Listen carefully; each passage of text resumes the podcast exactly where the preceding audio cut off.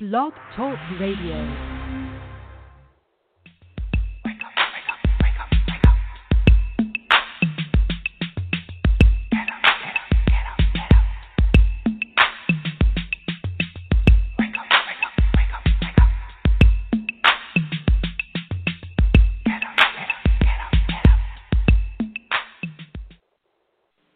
Welcome to Awake to Oneness Radio. I am Caroline Chang, your host. The mission of Awake to Oneness Radio is to inspire the world to awaken to the universal truth of oneness. Science and spirituality are both telling us that we are all connected, that we are all one. So what you do to another person, you're literally doing to another aspect of yourself. And when mankind awakens to the universal truth of oneness, there will be peace on earth. Uh, today's show topic is Speak Up for Real Hope with world peace clown Suzanne Carew. So that, this is uh, Su- Su- Suzanne, sorry, uh, This is Suzanne, um, second time um, with us on Awake to Oneness Radio. I invited her back because she is, like I said, a world peace clown, and she has a wonderful program for children, for students, that she's trying to implement in the schools in Australia. She is connected live from Australia. It's Saturday morning down there, and we like to welcome Suzanne to Awake to Oneness Radio. Welcome, Suzanne. How are you? Hi, Carolyn. How are you? Good. I hear you good now. Yes, uh, Suzanne's connecting for, from her computer. When I have international guests, we have to use, a, it's called a direct link. And sometimes that link works very well, and sometimes, you know, we have to uh, pray to the computer gods. But we're connected now. Thank you. Thank we'll you just, so much. Go ahead. You're welcome. I was, I was just going to say to you, we'll just have to take it at a time because it may it may sort of come in and out. Um, it might be my computer, not so much your program. So we'll do the best we can. Okay. Well, I'm hearing you okay now. Like I said, talk. I think if you talk slow, don't talk too fast because sometimes um, the audio is going in and out. So if you talk slower, maybe we won't miss a word. and um, I like it was saying to the audience, to the listeners, um, you have a wonderful program. You you have authored a series of books called Awaken the Fool. Um, but I really want you to go into details, and you have a manuscript. Uh, I'm reading notes now. Uh, A Fool for Peace Manuscript. Um, what I'd like for you to do uh, with tonight's program, if you if you can, is just share more detail about the program that you have for children. Yes, are you still there? I'm here. Great, great, because you it just you just went quiet for a moment, my end. oh, All right. I, I went the quiet. Program. I actually went quiet to hear you talk, so that's a good thing. all, all, all is good. Great. The program that I uh, was inspired, I I actually dreamed I was teaching these, and I remember at the time I was in Canberra. And I wondered if anybody taught peace in schools. And I rang a teacher who is a friend of mine, and I asked him, does anybody teach peace in the curriculum in schools? And his answer was, we teach war and peace, you know, through the general curric- curriculum, but there isn't a sort of a foundation to education grounded in universal values. Peace, of course, you can imagine peace like a white light fragmented into colours. Mm-hmm. Now, the colours of my program, which is called Real Hope, are universal values. The Real Hope is an acronym for responsibility, empathy, awareness, love, honesty, oneness, peace, enjoyment. And if a school gives me a ninth week, the last letter would be an S, which is Real Hopes. And S, of mm-hmm. course, stands for service. So when you integrate universal values, which are not the same as cultural values, you know, we or ethics, we tend to talk in terms of ethics, but they tend to be culturally defined. With Real Hope, the universal values are universal for every human being on the planet. So when children learn experientially each of these values, it will bring them into alignment with the Real Hope. Um, another way of of envisaging this is it's a model. So if you look at real, the word real and the word hope, the way I see them is real is authentic. So if you want to know, when you're looking at a particular issue, if you want to look through the prism of Real Hope, you would look through that and you would say, okay, if I look at what is real or authentic, is the person being responsible, or what is the responsibility in this issue? Is there empathy? So if I look through the prism of empathy, what do I see? So if we're dealing with a person or an issue, we, we put on the glass of empathy and we, we stand in the shoes of the other. Awareness is, well, what do I know about this? Where is my awareness on this? And, of course, as you and I both know, awareness has many levels. The next uh, value is love. So if I put on the glasses of love, what do I see about this person or issue? Now, that gives me a sense of the authenticity, right, of that particular mm-hmm. subject matter. Then if I want to look at, do we have hope? And, of course, we could use any issue for this. We could say terrorism. We could say um, violence in the world. We could say, you know, planetary ecology. So we put on glasses of hope as part of that model. So look at honesty, which is the first letter.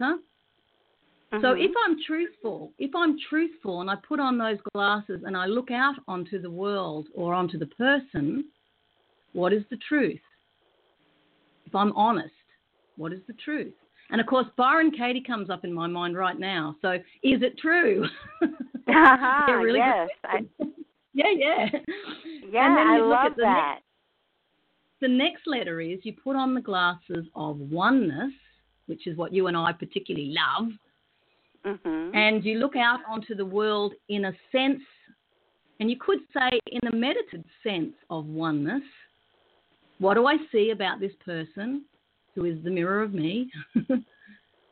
What do I yeah. see in the world? What do I feel? And so this connects us to innate, universal feeling. Then we look out through the glasses of peace.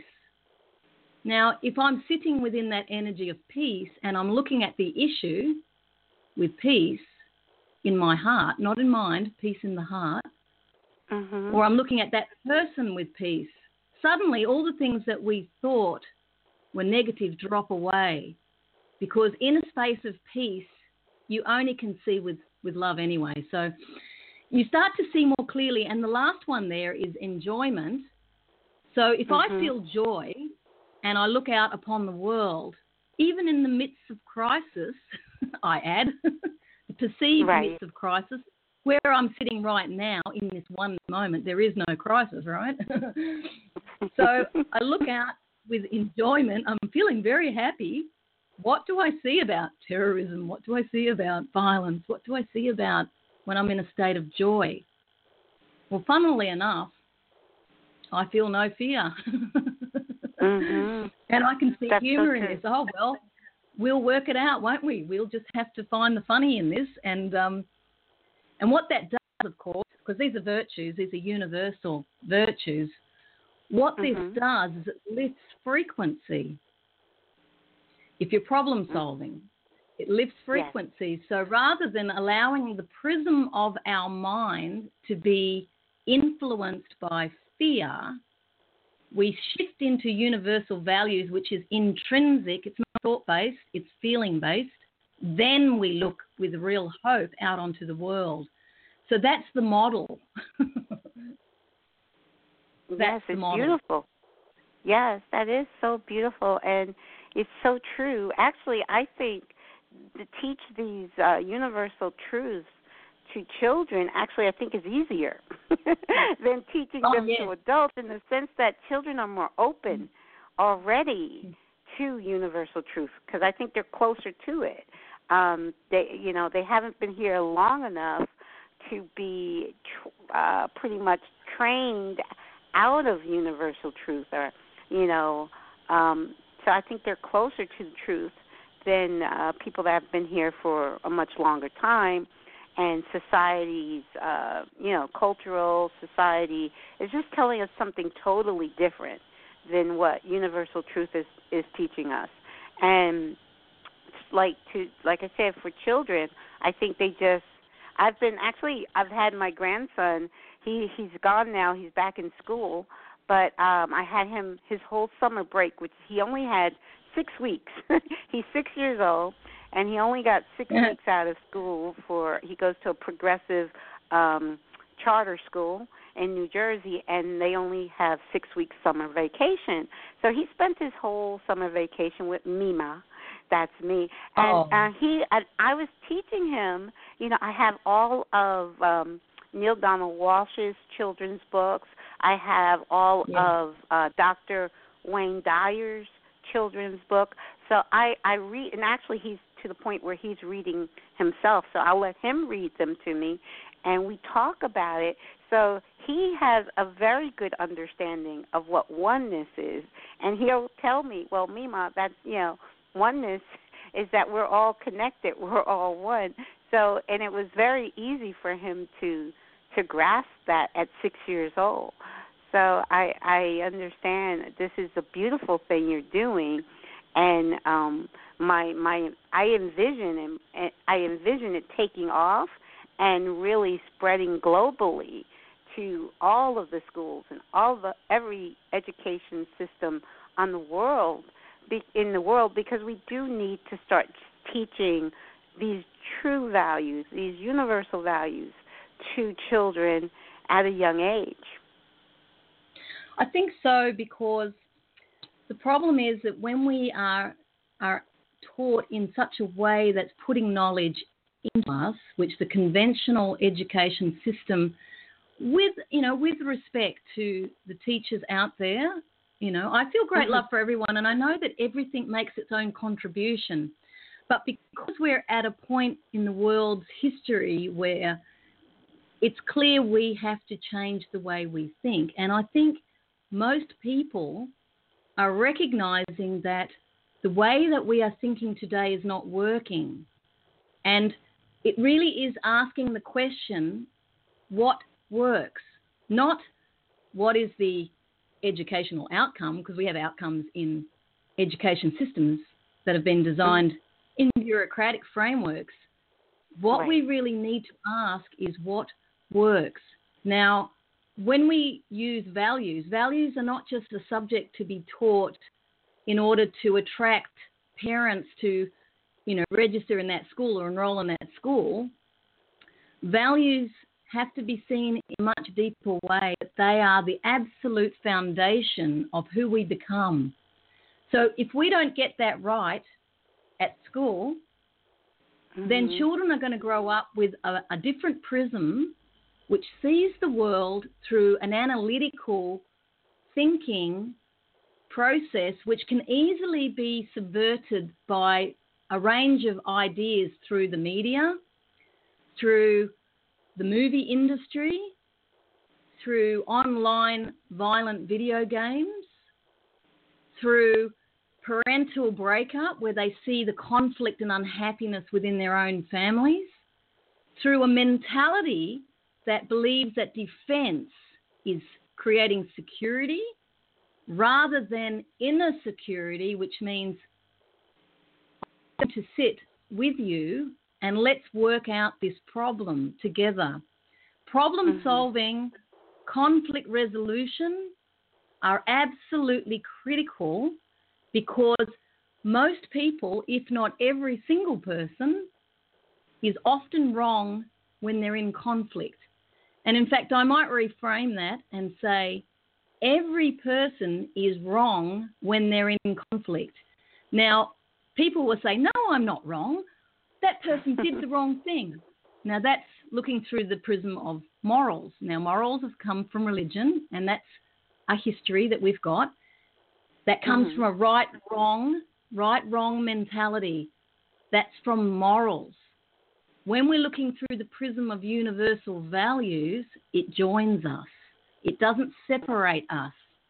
When I say that you are a non-believer and I don't like you because I can feel a contraction within myself, then I am operating out of human morals. When I look at you through the prism of love, real love, there is no way I can reject you, because when I see you for who you are without a story, I actually see that you're just the same as me. But mm-hmm. we're thinking differently. We're thinking differently.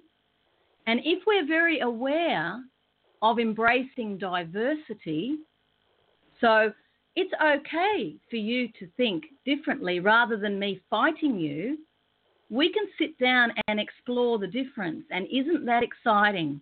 Wow, That's we wonderful. see differently. Mm-hmm. That is the prism through the universal consciousness that absolutely celebrates diversity. It's fun. Diversity is mm-hmm. fun. It's like, yes, I don't want yes, to yes. the same it's, it, it, it's the spice of life. It actually makes us, our differences makes us stronger, because it's the spice of life. It would be a very boring place if we were all we all liked the same thing and we all did the same thing. It was, we'd be so bored to death. It was, but the spice of life, and like you said, I say all the time, a person doesn't have to see things exactly the way I see them. I, I'm just sharing, like I do with this show. I'm just sharing what is in my heart, and I'm just sharing my story that maybe someone can get inspired from. So it's not about anyone having to agree with me and, and, and say I'm right. You know, it's it's not about right or wrong. It's it's about just sharing, and sharing in love. Just like you said, when you share in the spirit of love, love sees no right and wrong. It sees only the love in that other person, because we're all the d- divine, all divine love, and that's all love sees is love. So it's so true. So it's never, for me, I, I always say that, it's never for me a matter of right and wrong. It's a matter of, okay, let's just share. And, oh, some things we may say, oh, yeah, I think that way too. Or you're like, okay, I think a little different on that, but there's no need to have animosity because I think differently on, I, I believe differently. We're still all all one. We're all we're all connected to God. We're all connected, literally connected to each other. So it's so true. So yes, and, and teaching that to a child, that a person doesn't have to agree with you, um, but you can still be their friend. You can still love them. You don't have to agree on the same thing, and you don't have to argue about it. So true. Did, Sue? Suzanne? I hope I didn't lose you. Suzanne, I don't hear you. Do you hear me? Okay, I was wondering. I was hoping that we weren't going to run into this te- technical difficulties. The last time um, we did a show together, uh, we actually did an hour and fifteen minute show, and then uh, she got disconnected. But Suzanne, what I'm going to do is just Uh, Lee, stay on air. Oh, there you go again. I see you. Okay. All righty. She connected again. All right. Hi, Suzanne. Are you there? Yes. I am. Okay. Great. No, I'm glad you were able to do that. I said, let's just hope she connects back. So, yes. Did, were you able to hear me? Okay.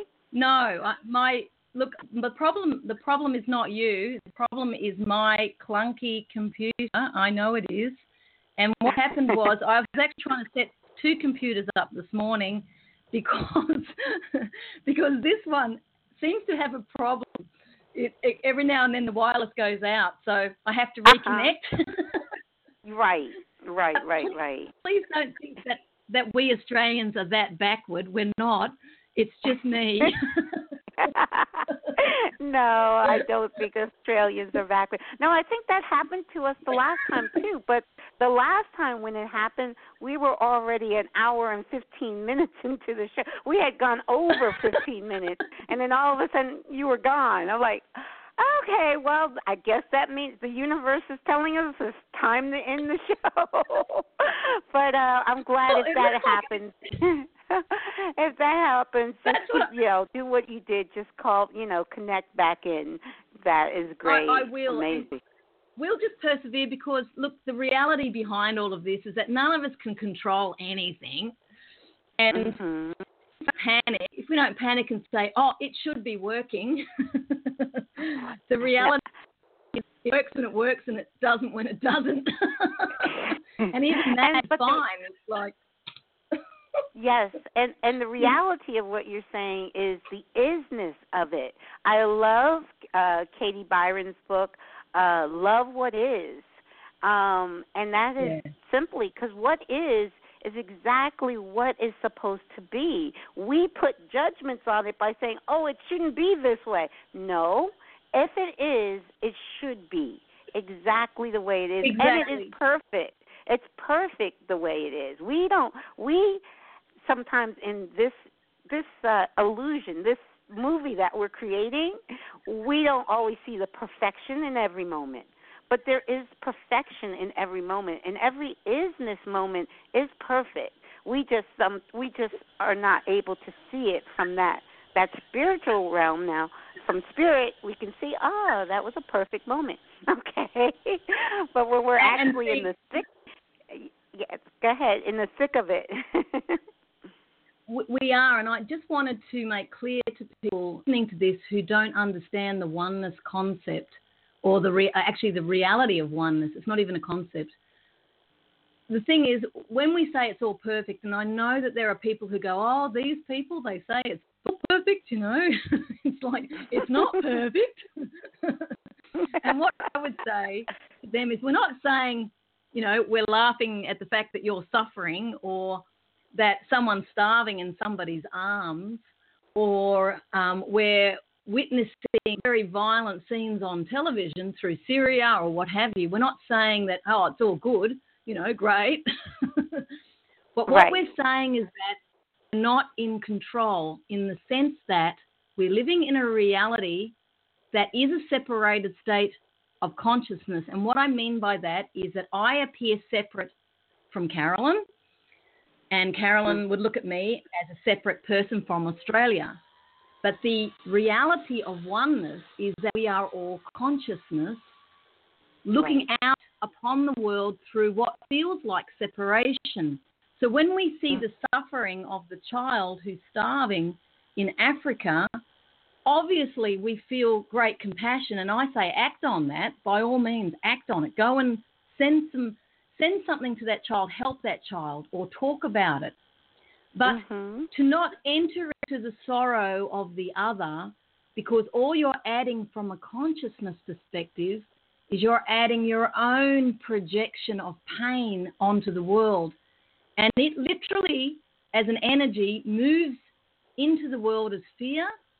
And it is actually a real phenomenon. It's not just you thinking by yourself and no one knows. It's like if we all think the world is a terrible, terrible place, then we look through the prism of fear, we see a really, really terrible world. But if we start to become conscious and go, hang on a sec, is it true that my world is horrible? Well, actually, no, I'm sitting here in Australia, I'm on a computer talking to my good friend Caroline. and, it, and it's actually not a terrible world. It's a wonderful world because we're going to talk about this yes. and help people to release the fear and operate out of love. And I'm just thinking of Peace Pilgrim here. Um, I yes. had a a look at her video last night. Actually, I went onto your Facebook and oh. I said, oh, beauty. Carolyn's been yes. putting it out there. I love. Yes, yes, yes. And, and can you believe, Carolyn, I was dreaming about Peace Pilgrim all night. Really? Oh, I, really? I'm addicted. I'm addicted to Peace Pilgrim right now. Me too. Yes. We can, we can be groupies of Peace Pilgrim together. Yes. But um, Peace Pilgrim, it, it, and I really recommend people Google her, have a look at. She was, when I say greater than Gandhi, I don't really mean a comparison. I just mean that she was awake, and she was up Gandhi there. was working on it. Gandhi was working right. on it. He was on his way, but yes. Gandhi is known, of course, because he walked to the Sea of Dandi in India and he was protesting mm-hmm. over salt. So he's very right. well known for someone who's walked long distances. But Peace right. Pilgrim, an American, a great American lady, yes, she was the yes. one that walked more than twenty-five thousand miles over twenty-eight oh, yeah. years yes. in the United yes. States. And she was one of my first inspirations um, when I became aware of peace. Um, mm-hmm. I read her book. And I have her I book now. I'm, I'm going to read it. I've got to read it, yes. Got to read it. mm-hmm. Now, what she had in mind is she was walking five thousand miles for peace to remind mm-hmm. people of peace in the world. So she said, all I have to do is get up and walk. Um, mm-hmm. Now, I premise this by saying that she spent fifteen years in, in internal operation for her mm-hmm. awakening to oneness. Now, that fifteen years was all about getting her mind right. Now, when we're looking out upon the world, if we're in a very confused, very pain, you know, painful mindset, we're going to see more and more of that. When we change our mind, or when we, if you like, change some of those or question some of those beliefs, and we start to look out upon the world with love, then we become proactive. Now, what she did was walk through many, many towns and cities in the United States. She walked across the state seven times and mm-hmm. talked to people about peace. Not only, not only world peace, she talked about peace in yourself, which she saw as the highest peace, inner peace. Right. Yes. Peace in the um, family, peace in the community, and peace in the world. She mm-hmm. discusses that um, she actually, in her earlier life, as it, it, through her preparation, she actually worked with disabled people and unwell people. Mm-hmm. And on her journey, she did actually hook up with a guy who decided to walk with her who was mentally unwell. And mm-hmm. she said, He said that he was very frightening. He was a very big man and very violent. And she, she just walked peacefully with him, talking to him, listening to him with great love. And he did hit her, like she got bruised. Right. But yes. she didn't flinch. She, she did what Gandhi did, turn the other cheek, or, or Jesus did, turn the other cheek. Mm-hmm. Um, mm-hmm. Non-violently, she just looked at him with love. And he apparently completely changed from that moment. Yes, yes, yes. So, he was. From what I, I, I, I know the story, he um, actually he was a young man, um, I think in his late teens, early twenties, and he did they he he liked to hike. So she went hiking with him up in um, the the mountains in the woods, and and he did get violent, but she didn't, like you said, she didn't respond to his violence, and that shocked him, that surprised him, that most people would be fighting him back. Since she didn't fight back, and, he, and since that moment, he never was violent again. So, yes, just his experience with her changed his life. So, so what does that tell us about violence? It tells us that cannot meet violence with violence if you want it to stop. Now, I really want military people to hear this. I want those in the police to hear this. Those who are carrying guns, and I know in the United States most of you carry guns. I've just noted of that by an Australian friend travelling there. we don't carry guns here in Australia. I just want to repeat that. Okay. Oh, I applaud Australians then. I applaud you. and and we, we did have a massacre down in Tasmania. We had, uh, we, what was it called? Um, oh, I can't remember the name now. It's, it's a famous massacre where a guy, you know, shot a lot of people down in Tasmania. Mm. But rather than panic and go, oh, we all need to be armed to protect ourselves, Thank, thankfully, here in Australia, they said we, we don't need. We're actually going to take the arms out of the community, is what they did. So mm-hmm. they they actually did an amnesty here, and they disarmed people. So mm-hmm. what I'm saying is, I remember when I studied peace studies, we looked at the weapon. Now the weapon itself is inert. If if nobody put, you know pulls the trigger, it's inert. It's just a gun. If you've got no bullets right. in it, it's just right. a piece of metal. Right. The problem is the consciousness holding the gun that says, this extension of myself will protect me from the bad people in the world. Now, that's a very good guy, bad guy view of the world. The world is not like that. Every human being has goodness in them. Yes, if they're in the wrong environment, they can be trained by their parents or their schools or their media that the world is a dangerous place. It's actually not dangerous.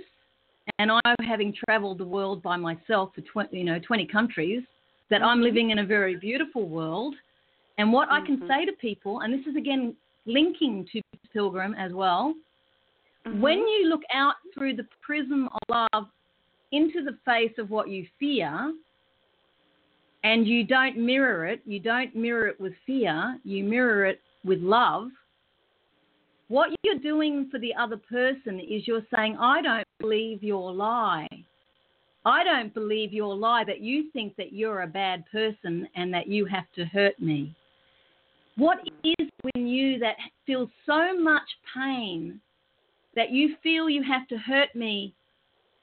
You know, what is it within you? Now, these are very. This is a very, very powerful question. Right. The moment I ask that question of that person, what is it that makes them feel so much pain they want to hurt me? That person, mm-hmm. you will reach them, because that's the real reason why they're intending violence towards you, is because they're suffering so intensely that they're projecting their pain onto you. And when they look at you, they see you through the prism of fear. And that's why they create the enemy, or they create the other, or they mm-hmm. create the victim. Now, if you don't mirror that and right. you see a person suffering, then compassion naturally is there. And then you will reach out to that person and they will be disarmed. Mentally, they will be disarmed. Now, Peace Pilgrim did that also with a guy that was about to molest a child in a barn. Do you remember that story? Mm-hmm. I do, yes. You do? Yes, she was looking yes, after the child. Yeah, she saw him going into the barn after the child, and she went and stood between the man and the child, and she looked at him with unconditional love, and she stood there for a long time.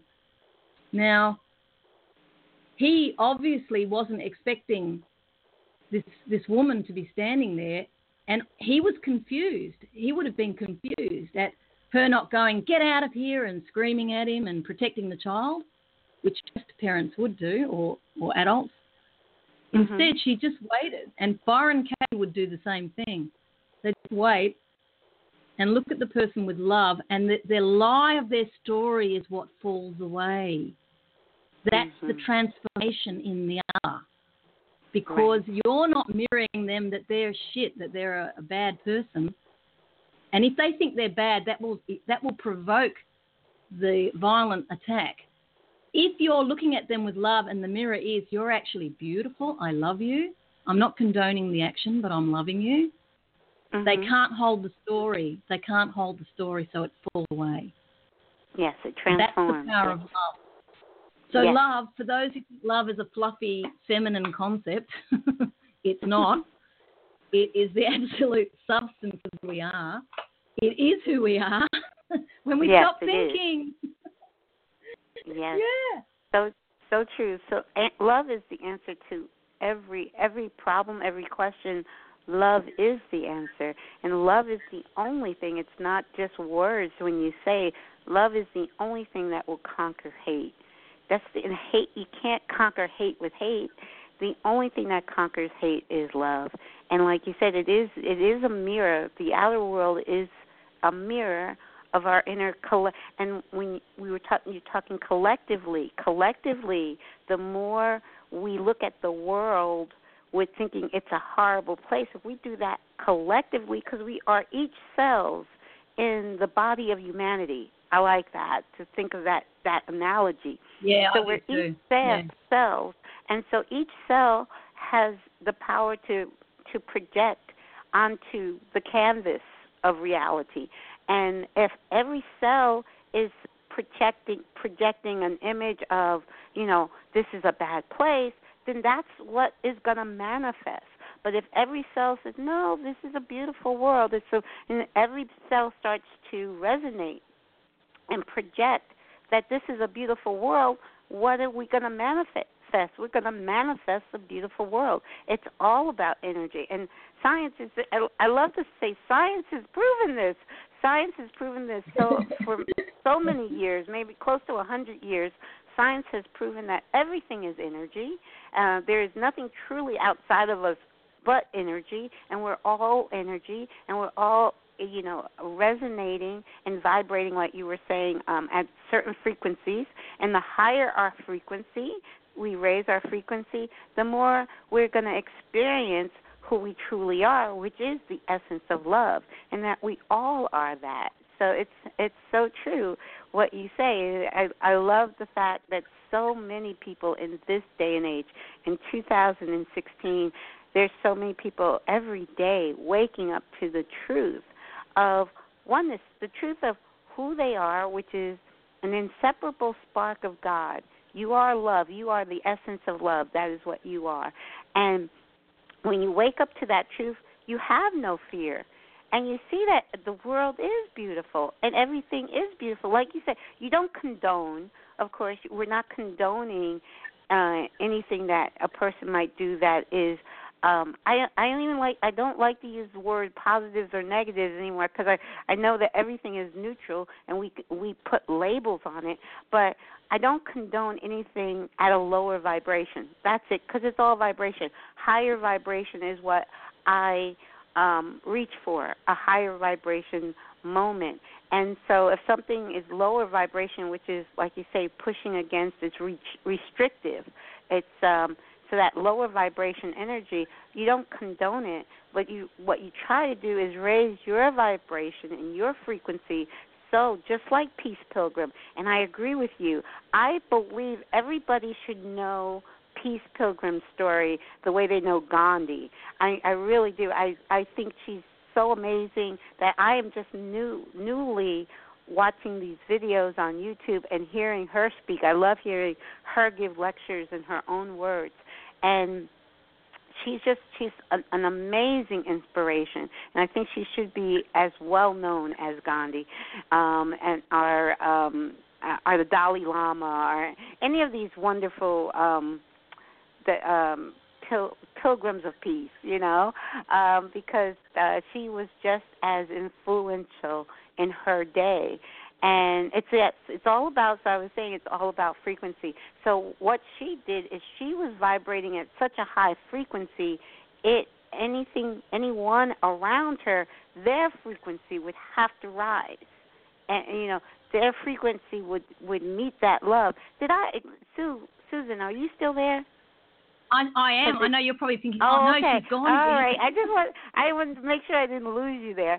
But yeah, it's all about like what you said. The love, the highest frequency is love, and when you shine that love on another, it's gonna tap into the love that they are, and it's gonna disarm them. That's how you disarm people, is with love. Yes. Absolutely, and, and just going back to frequency, um, it's not even that people will necessarily rise to your frequency. It's just that your frequency will actually create a reality for you that mirrors that frequency. So I, when I went around the world, um, I met nothing but nice people. and and I kind of smile because there could have been, maybe there was someone that was negative, but they weren't attracted into my space. So, right, exactly. You know, I was traveling to, um, you know, Thailand and India and Egypt, Greece, uh, U K, uh, Ireland, mm-hmm. United States, down through Central right. and South America, and not right. one negative thing happened, not one. And that was over six months. Yes. And and I clowned on mm-hmm. the streets, and I met um, people from all walks of life. Now, right. they would have just seen, I brought my local with me, so I would dress mm-hmm. them up as a clown and go out right. and meet the people, you know. And what you see through the eyes of a clown, which is the same as what you would see through the eyes of Peace Pilgrim or Byron Katie or Jeshua, um, mm-hmm. you would see the same thing. If, so if people who aren't awakened want to know what awakening feels like, go and be a clown. But, you know, yes. clown, you have to be in a loving space. You can't be, you know, I was just going to use an Australian acronym there, shit scared. You can't be scared. So you have to be at, in a place of I love everyone and everything. Mm-hmm. Then you get the, the feeling of what the true oneness is. When I'm a clown on the street, I can only see beauty. Mm-hmm. And I am fear. I, I feel no fear of anyone.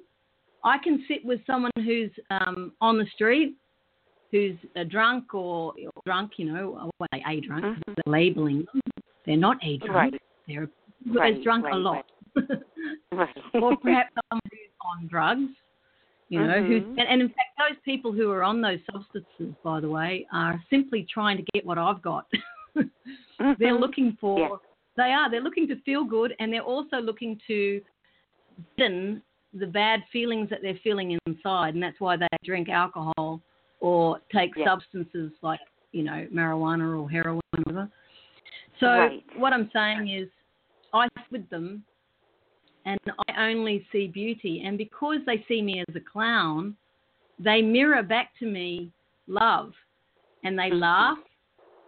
And they know that my intention is innocent.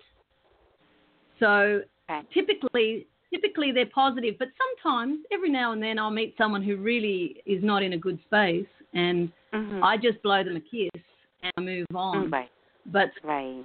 but but ultimately, going to the scenario that we, we talked about, about being a cell in the body of God, mm-hmm. I was thinking about cancer, and I was thinking how people who are not well, who are who are in hospital, who are sick, typically those people, if they were to examine their thinking, may well find that their thinking is the mirror of their their unwellness. So out of balance. Mm. They're out of balance.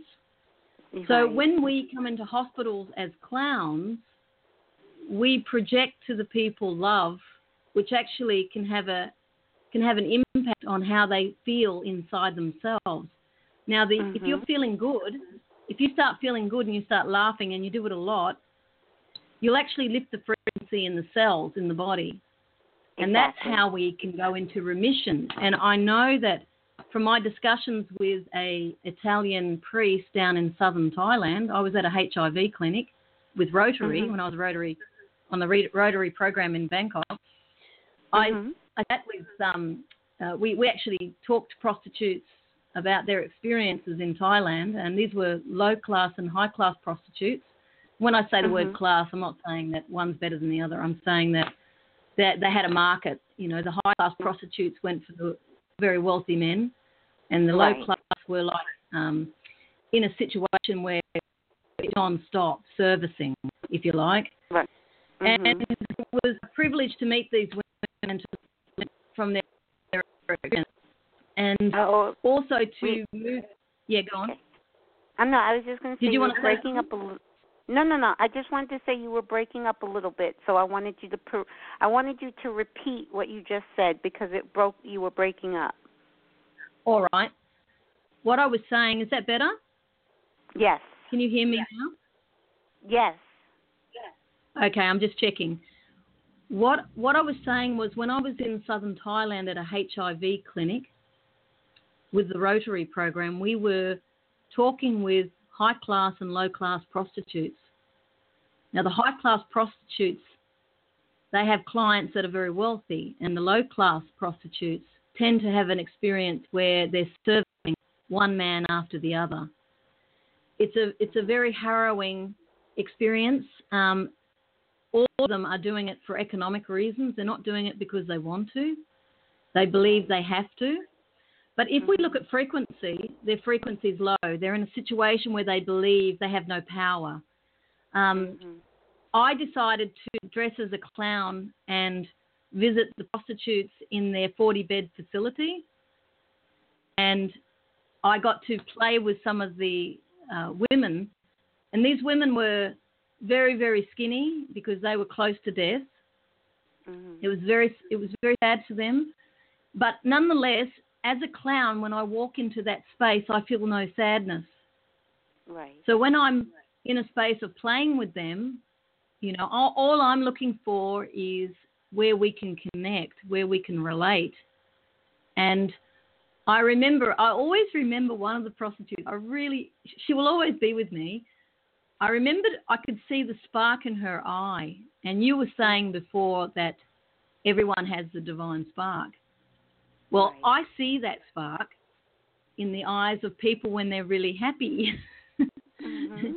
And she was really happy. And typically, if she wasn't so far down the road, like if she, if, if I'd been, I believe if she had some interventions early with mm-hmm. humour and positivity, right. she might well have gone into remission. The guy who ran the facility was an Italian priest, mm-hmm. and he said that they started to use humour in the facility. He right. said we do have cases of remission mm-hmm. because the people are feeling better within themselves, and of course, you know, your whole medical kit is within your body, your yeah. mind. If you believe very powerfully with all your being that you're well, and I believe that there are stories from Jesus who says that he looked only upon wellness. Mm-hmm. So he didn't really heal anyone. He just looked. His his belief was unshakable, and they believed him. Right. Mm-hmm. And because they believed him, they became, you know, they became well. But if they changed their mind later, then that wellness disappeared again. So mm-hmm. the power of the mind is unbelievable. I mean, how many people have we heard that have lifted cars off children yes. because all they could think of was saving the child? Yes. Yes. So imagine mm-hmm. that sort of power if we would actually really tap into that. Mm-hmm. Could, could be very so, interesting, couldn't it? Mm-hmm. Well, there have been many, I don't know, are you familiar with um, Doctor Bruce Lipton, The Biology of yes. Belief? Okay, yes. yes. He, he, he, he's been here on Awake to Oneness Radio. He is amazing. His work is amazing. And it's so true. There's so much that has been, so much um, study has been done with um, laughter and, and um, just, you know, laughter and healing. Uh, laughter is the best medicine when you really um, are feeling that joy within. Um, not just laughing, and I say that because I recently had a guest that was, is a, a comedian, and he said it's not just laughing to be laughing because they have this thing called laugh yoga where, you know, laughter is contagious. They just start laughing. But he's saying what the, what he feels that the laugh yoga also needs is humor to actually so have a funny joke, something that really makes you laugh, not just to be laughing to be laughing, which I, I get what he's saying. It's to be laughing from a, a true level of enjoyment is the, the best medicine. I mean, I think everybody look, in the world would be cured if they just started laughing. Look, I think Steve, uh, Steve Bremerman, wasn't it? Steve is right to some degree, but the reason the laughter yoga people go laugh for no reason is because people interpret jokes differently. Mm-hmm. and and the power of the laughter yoga is to be taken right across the world without insulting anyone. Mm-hmm. Yes. you and I might find a joke funny, but someone else will look at us and go, that's really outrageous. uh-huh, very true, very true. Yes, we have we have different senses, sense of humor, but um, I do understand that with the humor, because I did see, I don't know if you saw the D V D, the The Secret. And I'll never forget in The Secret. I have to watch it again because I have it, and I've had I haven't watched it in uh, like over ten years. But um, I'd love to watch it again because there is a, a section in there where a lady was diagnosed with, with cancer, and she, all she did, she went home and she watched comedy after comedy. She wa- and she literally cured herself with laughter. Yeah. She didn't do any traditional Western medicine. She just knew that she could cure, heal herself with laughter, and that's what she did. So I, I think that's so amazing. And I think you'll find uh, with Indigenous people, like um, in Australia, we've got the uh, Australian Aboriginal. Um, mm-hmm. They they would, you know, some of the, I think it was the medicine man who would point the bone. He'd point the bone at a tribe member, and that tribe member mm-hmm. would go away and die. mm-hmm. And I see that I as not that. the power of the bone. It's not the power of the bone. You can pick up any bone and point it at someone. But it was it's actually the power of the belief of the tribes person who believes that bone has power. And mm. we can say the same with the gun. We can say the same with government. We can say the same with anything that, you know, these things have power. Well, they only have power if you believe they do. Exactly. The power of belief. That is so, so true. And I hear, I, I hear, I listen to people talk, and I hear people will say, well, it can't, this can't happen or that can't happen. And the only thing I think, and I don't say it, I just think it most of the time, um, is that is your belief. You know, that is, so, it, and it's true. If you believe you can't, you can't. If you believe you can, you can. That is so true. Uh, and often yeah. people think what they believe, and I just met someone recently who I could see really clearly his beliefs, and his beliefs were quite negative.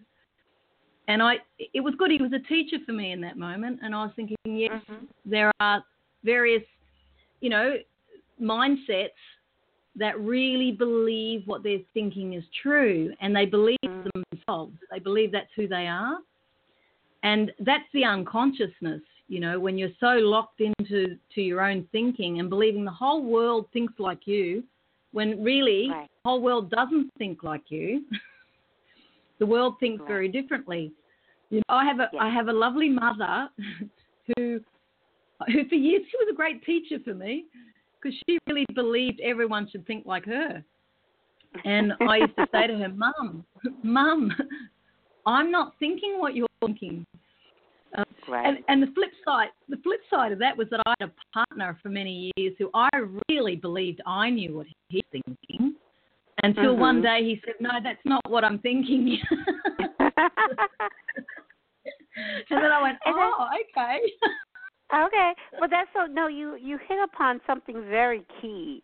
I mean, a lot of times, especially like in relationships, um, a lot of times we want the other person to be able to read our minds. We don't, we, like you said, he finally said, no, that's not what I'm thinking.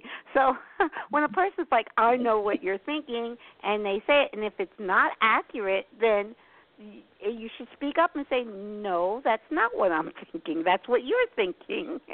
And I do that all the time with a, a friend of mine. Um, I tell her all the time, we see, she's still a dear friend of mine. We talk all the time. I love her to death. We don't see eye to eye on almost anything. We see things totally differently. But see, that's an example of what I was talking about before.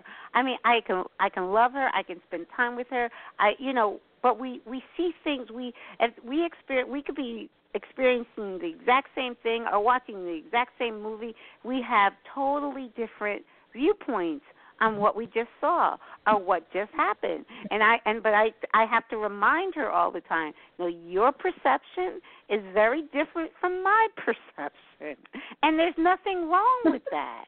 There's nothing wrong with it. I can still love you, and we can share. And like, no, I didn't get that from that. I got this from that. You know, it was totally different. Some a lot of times it would be opposites. You know, what she got from something, I got the exact opposite from it. So it's it's funny, but that's a perfect example of how two people can, you know, coexist and love without being uh, um, clones of each other. You know, you don't have to be a clone. You can still love the person for just who they are. And that, that's I think, not, what it, that what's true too with, is with, that. Okay, go ahead. No, that's okay. I was having I was having a humorous moment. And when you were saying clones of each other, I was thinking clowns. Yeah. No, but it's like, I think what it is, the more, I think the more you awaken to truth uh, of oneness and who you really are, the more honest you are with yourself and with others. And I think that's key, because when you can be honest with yourself first and then honest with others, people will perceive you as you are, and they either, you like, okay, here I am, love me, you know, for me, this is me, love me for me. So that that is a, it's a beautiful thing. It's a beautiful thing when you when you awaken, and it, and it is like you said with uh, Peace Pilgrim. It took her fifteen years to prepare for her. her walking, for her journey, for her pilgrimage. pilgrimage. Uh, it took her fifteen years of preparation. So it is a, it's a process. It's a, I always say it's a moment-to-moment process. Now, I hope I didn't lose you. Are you there? Ah, Suzanne. Okay, I think we, and you know we have about, you can call back in, but we have about two and a half minutes left in the show. I wasn't planning on going over an hour tonight just for the fact that I have been working so much this week. I am just so exhausted. But I think we did lose Suzanne, but it's, you know, she can, I'm I'm going to see if she calls back in. She's wonderful. Actually, I, I've uh, become very good friends with Suzanne. She is on the other side of the world, and she's like my sister. We talk, we Skype, well, we, you know, we, we Skype a lot. We email each other weekly. So she's amazing. Um, we are very much in alignment. But see, this shows you. I have Suzanne, who's on the other side of the world, who is completely in alignment with me, and I have another friend right here in the Poconos, and we're like a water and oil, oil and water, but I love her to death, you know, so that shows you um, that you can love someone and not always have to agree with them, and that that is a, a good lesson to learn about peace, because that's what really oneness is all about, is peace and love, and just living each moment from a place of love. So I, I actually think um, we have lost Suzanne. She is not coming back, but it's all good. We had a wonderful show with her, and we will be talking to her soon, and may, probably having another show. Okay, and hopefully she may either uh, come to the States soon, and that would be amazing. So, Suzanne, I love you. Thank you so much. Thank you, listeners.